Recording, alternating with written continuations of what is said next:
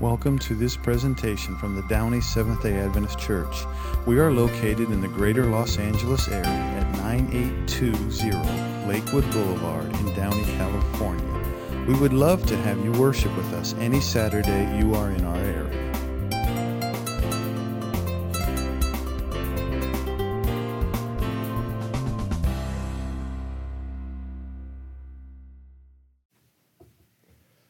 Right. So, Pastor started this last week, said every week during the month of November, we were going to talk about things we were thankful for. I don't want to be the guy to mess that up. So, tell me, what are some things you're thankful for? Heat? Heat? Food? Good weather. Good weather? Rain? Health? Music? Yes. All right. Well, we'll save some more for next week. All right. It's good to be thankful. For those of you who studied your history or paid attention in history class, you probably know this story. It was during World War II's Pacific Campaign, and General Douglas MacArthur, along with his family, were located on the island of Corregidor. I hope I'm saying that right where he oversaw 90,000 American and Filipino troops. 90,000. That's almost as many people as live in the city of Downey. And they were battling the Japanese military, obviously. And the Japanese were advancing, and they were getting closer and closer and closer and closing in on Corregidor. And the president, who remembers who was president? Franklin Roosevelt was worried about MacArthur's safety. MacArthur was a respected leader. It would be a big loss to the American forces if he was captured or killed. And so he asked MacArthur to leave. And MacArthur said no to the president. He said, My men's fate is my fate. And the Joint Chiefs of Staffs called up MacArthur and said, We need you to leave. And he said, No, I'm not going to leave. And finally, it took a direct order from the president say, I'm no longer asking you, I'm telling you to leave before he would leave. He and his wife and his son fled on a little PT boat 35 hours through Japanese minefields and submarines to safety in the Philippines, and then a B 52 flight to Australia. And General MacArthur's plans when he got to Australia was to muster the troops and take them back to the Philippines and send Japan back home. But when he got to Australia, there were no troops. They were all scattered around the world already. They were fighting in Europe, they were fighting in Northern Africa, they were fighting in the Pacific. There was nobody else to muster up and send.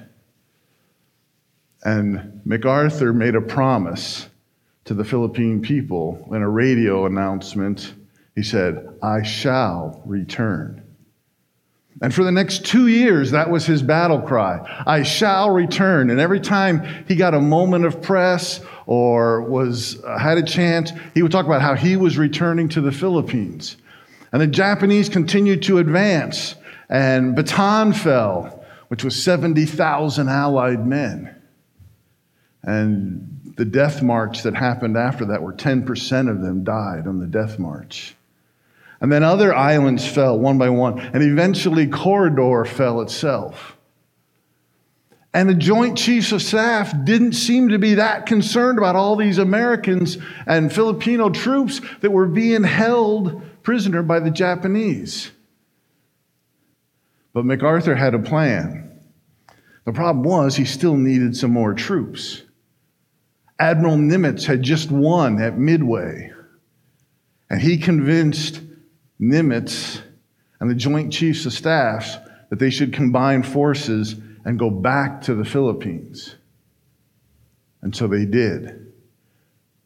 And almost two and a half years later, on what was the date? October 20, 1944, MacArthur landed back in the Philippines. Within two hours of being on the Philippines, he was on the radio and said, People of the Philippines, I have returned. I kept my promise. It took me longer than I expected, but I'm back.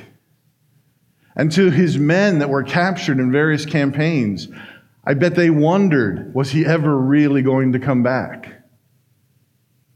But he did. And we know the rest of history that they began to push the Japanese back and eventually to the, their defeat and the Allies' victory. And we're going to talk about something very similar to this today. Somebody else who promised to come back, not the Terminator. Know, he only issued 17 words in that movie. 17 words by Terminator in that movie, and three of them were, I'll be back. But Jesus promised to come back. That's what Peter's talking about today as we finish up our series. Please open your Bibles with me to 2 Peter chapter 3. We're finishing up the series today. I hope you have enjoyed this series. I know I have. I love the, the practical advice of how to behave, how to live our life according to God's plans. It's good stuff. I look forward to next week and hearing from our groups about what they've learned. That's always a fun week. And remember, we're having potluck next week, so bring something to share, stay for lunch, have some good times with us. And we're going to start 2 Peter 3. We're going to read verses 1 to 10. Everybody there? It says, Dear friends, now this is my second letter to you. I have written both of them as reminders to stimulate you to what? Wholesome thinking. What are you supposed to do? Wholesome thinking. It all starts here. When your thinking is not right, your actions are not right. Wholesome thinking. I want you to recall the words spoken in the past by the holy prophets and the command given by our Lord and Savior through your apostles. Above all, you must understand in the last days, scoffers will come, scoffing and following their own evil desires. They will say, When is this coming he promised? Ever since our ancestors died, everything goes on as it has since the beginning of creation. But they deliberately forget that long ago, by God's word, the heavens came into being, and the earth was formed out of water and by water, and by these waters also was a time was deluged and destroyed. By the same word, the present heavens and earth are reserved for fire, being kept on the day of judgment and destruction of the ungodly. There's a lot in there. We're going to come back to that. But do not forget this one thing, dear friends. With the Lord, a day is like a thousand years, and a thousand years are like a day. The Lord is not slow in keeping his promise, as some understand slowness. Instead, he is patient with you, not wanting anyone to perish, but everyone to come to repentance. But the day of the Lord will come like a thief. The heavens will disappear with a roar, and the elements will be destroyed by fire, and the earth and everything done in it will be laid bare. Sounds like stuff we hear today. People say, When is God coming again? We've said, He's coming soon for 2,000 years. When is He coming again? Anybody ever heard that? And sometimes we give our Christian standard answers. Oh, the Lord's time's not our time. We don't know. And somehow they just feel like it's not enough, like it's incomplete, right? And the same thing was happening in Peter's day, except they were only 60 years after um, Jesus, 30 years after Jesus. And so Peter answers them in four ways, okay, in this text we just read. The first one is God's Word. Now, a lot of times when we say God's Word, we mean the Bible. Peter's not talking about the Bible here or the Scriptures. He's talking about what God said, God's Word. Okay? So go back and we look at verses 5 to 7. There's a lot in there. So people are saying, these false teachers are saying, everything's the same since the beginning of creation. Nothing has changed. And Peter says, What are you talking about? Look at verse 5. They deliberately forget that long ago, by God's word, the heavens came into being and the earth was formed out of water and by water. How did the earth get formed? By God's word. Verse 6 By these waters was also of that time was deluged and destroyed. What happened during Noah's time? God judged the earth and destroyed it, right? Verse 9 By that same word, the present heavens and earth are reserved for fire. The promise of the rainbow. I'm never going to destroy the world again. Right? And Peter says, You deliberately forget stuff and say everything's the same as it's always been, but it is not right? There was a time when there was no earth. There was a time when God destroyed the earth. And we're in a time now where God is saying, it's reserved right now. I'm not going to destroy the earth right now. So Peter answers with God's word, right? The second way Peter answers that is God's time in verse 8. Verse 8 says, But do not forget this one thing, dear friends. With the Lord, a day is like a thousand years, and a thousand years are like a day. Right? He's probably quoting Psalms 90, verse 4, where he says, To the Lord, a thousand years may be like a day. And it's hard for us to understand this, but God's time is not our time. If you have existed forever, What's 30 years? What's 70 years? What's 2,000 years? Nothing. It's a drop of the hat. I can't even comprehend that. It makes my head hurt, right? So he's saying, hey, listen, God does have a different time. He is the author of time. But because God's taken a little longer than we think he should take. You notice that? That's the problem. We think God should have come back already.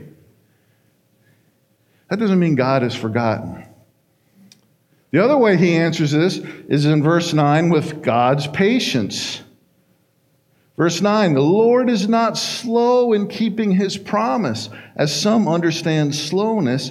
Instead, he is patient with you, not wanting anyone to perish, but who to come to repentance? Everyone. Jesus came to die for who? Everybody, the whole world. Okay? Doesn't matter. I mean, we can go through all the classes of people and short and tall and rich and young and this race and that race, all the people, right? Doesn't matter. And so God's being patient because God wants everybody in heaven. And then the last way that Peter addresses this is he warns them in verse 10. He says, But the day of the Lord will come like a thief, and the heavens will disappear with a roar, and the elements will be destroyed by fire, and, every, and the earth and everything done on it will be laid bare. Right? And I don't think Peter is trying to scare anybody here. Sometimes we use Jesus' second coming as a scare tactic. You better be ready. You're going to go to someplace too hot. Right? That doesn't work. Fear only lasts so long, and then you're over the fear. That's, that's not a, a, an accurate way. That, that tactic has been used on me. I don't like it, and it, it aggravates me. So I'm trying not to get on my soapbox here. Okay. So, given that Peter says all this, what should we do? Let's continue on in verses 11 through 13. Since everything will be destroyed in this way, what kind of people ought you be? Peter sets this up. What he's basically saying is listen up. I'm telling you what you should do. You ready? You got your pen and paper? You're taking notes? Turn on the record on your phone, whatever you're going to do, take some notes. Okay? So, this is what Peter's setting us up for. What kind of people ought you be? You ought to live holy and godly lives as you look forward to the day of God and speed its coming. That day will bring about the destruction of heavens by fire, and the elements will melt in the heat. But in keeping with his promise, we are looking forward to a new heaven and earth where the righteous dwells. So, how should we behave? We should live holy and godly lives.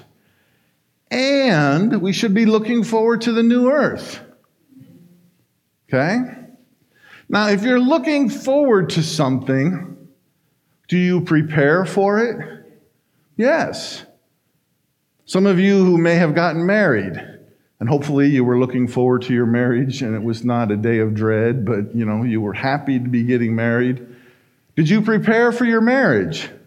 Yes. You're getting ready to go on vacation. Do you prepare to go on your vacation? Yes. Right? All these things that we look forward to, we, we prepare for. And Peter's saying, if you're looking forward to this new earth, prepare for that. Okay? Now, remember here, holy does not mean perfect. Right? We talk about this a lot. Because sometimes when we see that word holy, we think, oh man, I'm in trouble. Because I'm not that holy. But holy does not mean perfect. Holy means set aside for a special purpose. And the special purpose is we're supposed to be getting ready for this new earth. We're supposed to be helping other people get ready. We could do a whole sermon, probably a whole sermon series on these couple of verses because they are just packed when you consider the ramification of what it means to be set apart and what it means to live a holy and godly life and to be looking forward to that. There's we could unpack that for days. But Pastor doesn't want me to preach till 3 o'clock. He's, he's like that. I don't know. I'm picking on him because he's back there. Okay? All right? But I, I do want to take just a moment here and talk about something. And I'm going to step on some people's toes and I want to tell you, I'm not calling anybody out personally. I'm calling us all out collectively, including me. Okay? Because I watch sometimes when we say we're, we're getting ready, we want to be ready for God to come. And then we do things that don't seem to line up with that. And I, I've done it. Okay? Number one, I, I've done it. Right? How many times in your life, and don't answer this, don't raise your hand. Don't answer this. But how many times in your life have you put God aside to do something you wanted to do? Right? And some of those things may have been big moral issues, right? I knew I wasn't supposed to lie, but I wanted that shiny thing, and so I lied so I could get that shiny thing right? Or I knew I wasn't supposed to do drugs, but I wanted to be cool. And so I did it anyway, and I pushed God aside. Right? And we can, we can make a long list of stuff that we do when we intentionally have pushed God aside to do something we wanted to do. Right? We've all done it. We've all done it. And we got to stop doing that. We got to stop doing that. And I want to, I want to give you one example here church attendance. Now, church attendance, you are not saved by coming to church every week. Amen? You are saved by faith. Okay? So if anybody says, Bill said, no, you are saved by, by your faith. But church attendance is important. The Bible tells us do not give up meeting together, as some are in the habit of doing. Why are we supposed to meet together? Fellowship? Why else? Worship? We encourage each other. We can be an encourager. We can get encouragement. Right? It's important to come together. I mean, the Bible, we could quote a thousand texts where that's important to do. But I watch so many times when people say, Yeah, but today I'm not coming to church because I want to. Push God aside so I can get that shiny thing that I wanted. Now, again, as human beings, we always run to this extreme or that extreme. Don't go there because I'm not there. God's not in the extremes. We're in the middle. Everybody with me? We're in the middle. You are going to miss church some weeks. It's okay. Pastor's not going to hunt you down. I'm not going to vote you off the membership board. It's okay. You're going to miss church some weeks, all right? But be careful about how liberally we do that. Okay? Because going to church every week does not get you into heaven. Amen? But never going to church will certainly keep you out. You hear my heart? You hear where I am? Okay? And I have heard people tell me stuff. I can't come to church this week, or I can't help serve in some ministry because I'm too busy. You're too busy to serve God. Did you just hear what you said? And I've had people tell me this through the years so many times. I'm too busy. I don't have time to help at church. Really? Really? What are you saying when you say that? You have just put yourself in front of God and said, What I want is more important than what God wants. We got to be really, really careful about that. Now, I, I understand we're all busy and we got lives and we got stuff to do, and you can't serve in every ministry. There's limits, okay? There's limits. You only do so much. But be, make sure you're doing something to help serve God's work and God's purpose.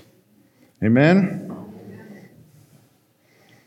All right. So if anybody goes out there and says, Bill said, we have. Remember, we're in the middle. We're not over here on these extremes. Bad stuff happens out there. We're in the middle. Amen? All right. Let's continue on. Verses 14 and 15. It says, So then, dear friends, since you are looking forward to this, being Jesus' coming, make every effort to be found spotless and blameless and at peace with Him. Bear in mind that our Lord's patience means salvation. Okay? So, what we have here is Peter's giving us a second call to live a holy life. What have we learned about in the Bible? Whenever something is repeated, it is what? important, right? Your parents may have said, Don't make me tell you that again, right? But in the Bible, when they tell you again, pay attention. It's important, okay? And he's urging us to live pure lives without sin. And this was in deep contrast to these false teachers that lived at the time that were like stains and dirty marks that we saw last week. Oh, when Pastor talked about the false teachers. We're supposed to live a pure life. And again, this is not a call to perfection, it's just a call to set aside the things of the world and be dedicated to Christ. The last part of 15 and 16 there, Peter talks about Paul's teachings and said, you know, Paul does some, some teaches some good stuff because it's hard, but work through it. Don't twist it up. It's good stuff. Okay? And then he goes on to verses 17 and 18, and he says, Therefore, dear friends, since you have been forewarned, be on your guard so that you may not be carried away by the error of the lawless and fall from what? Your secure position. But grow in the grace and the knowledge of our Lord and Savior Jesus Christ. To him be the glory, both now and forever. Amen. Peter has just told you not to lose your salvation. Some people believe once saved, always saved. That is not true. That is not biblical. I can't find that in the Bible anywhere. You can choose any day you want to put that down and walk away from it. Okay? God gives us freedom of choice.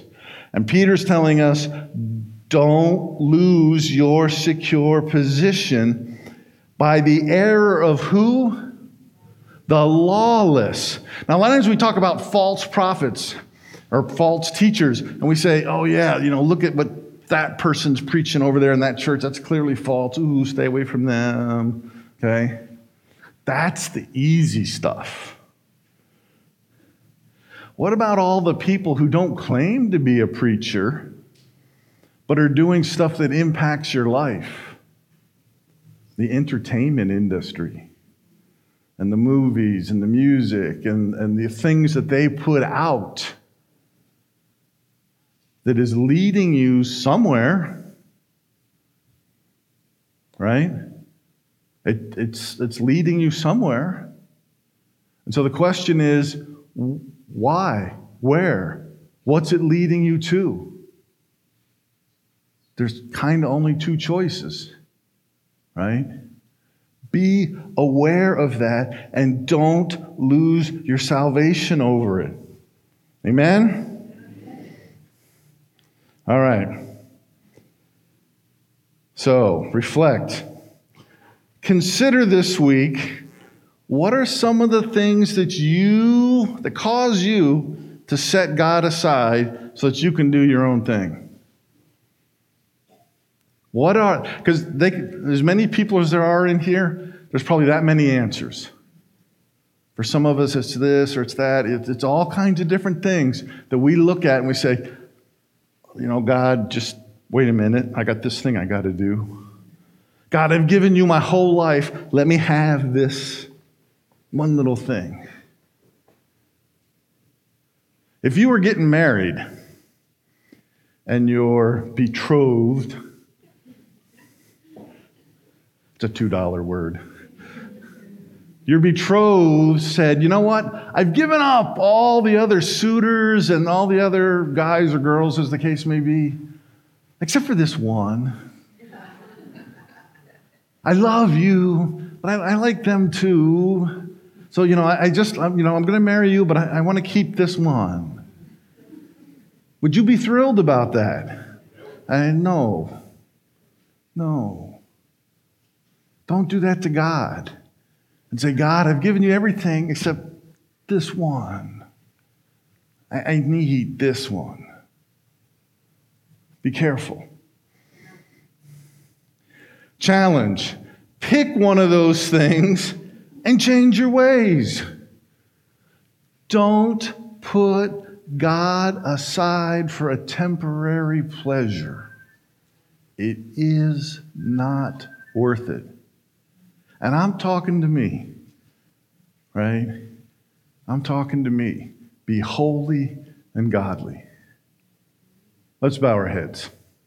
Heavenly Father, help us to be the kind of people that are holy and godly. Help us to be the kind of people that are set apart for you. Or we're not going to be following the lawless and doing what they're doing. We're doing what is right by you, what is right for you. And we're making time to work towards your second coming by encouraging other people, by telling other people, by trying to engage other folks, family members, neighbors, whoever. Lord, help us to be working towards that day so that more people can be in heaven not because we're great and cool, but because you are great. Be with us this upcoming week. Help us to make wise decisions and bring us back again. In Jesus' name, amen.